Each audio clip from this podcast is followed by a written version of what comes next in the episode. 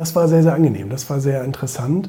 Kann auch sofort anfangen. Entweder du bist halt raus und ob das jemand geil findet oder nicht oder wie auch immer, das ist mir völlig scheißegal.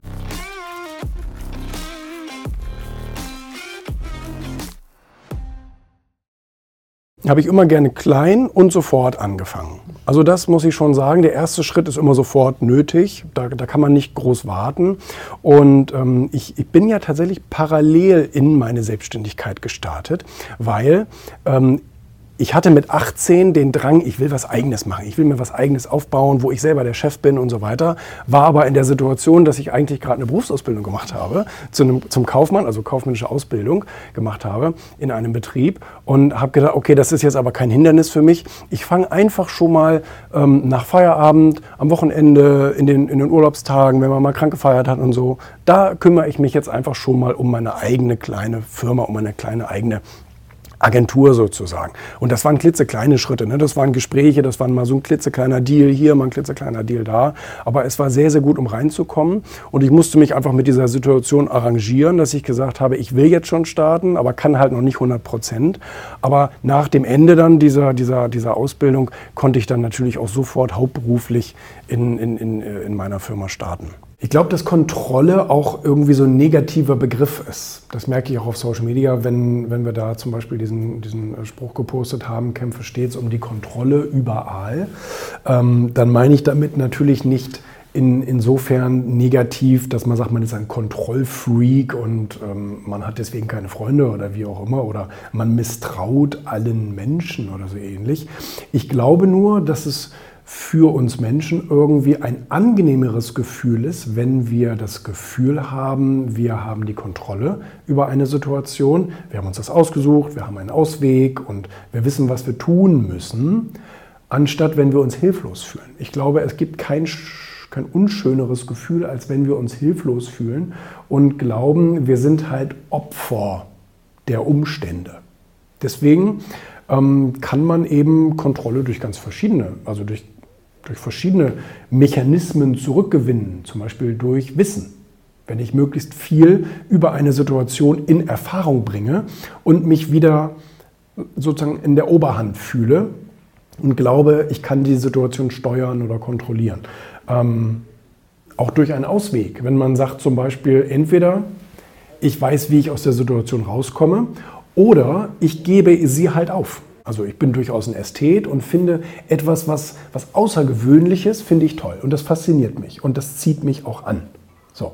Und wenn ich als Kind ähm, so eine Yacht gesehen habe oder so ein Privatflugzeug gesehen habe und habe gedacht, boah, das ist schon toll, das ist was, was Besonderes, das ist was Exklusives, das ist ein Erlebnis, was man, ähm, wo, wo, wo man eben ein anderes Erlebnis hat als das Otto-Normal-Erlebnis sozusagen.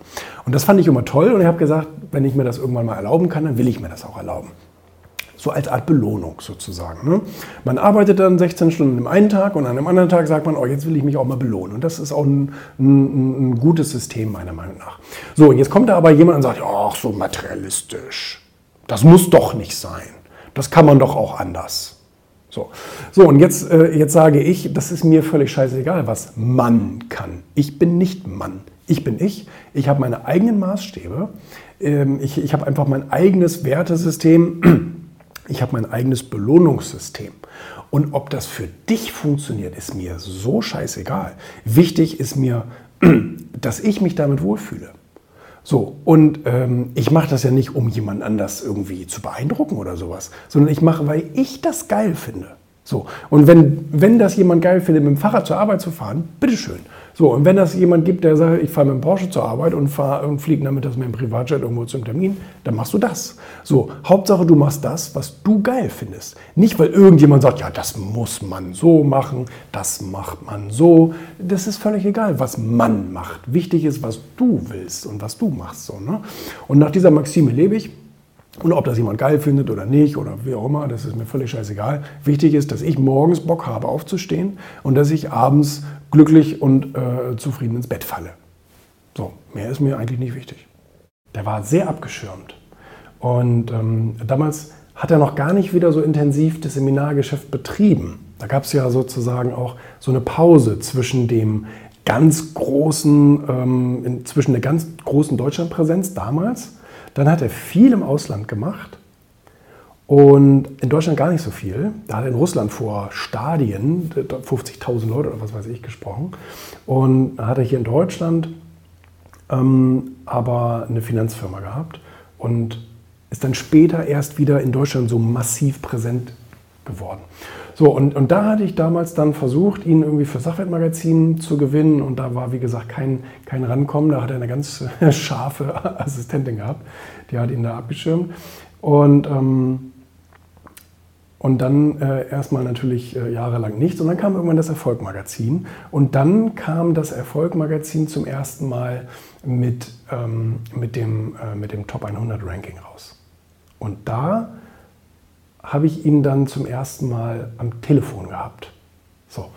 Und war total überrascht, was für ein offener, für offener Typ das ist. So, nicht?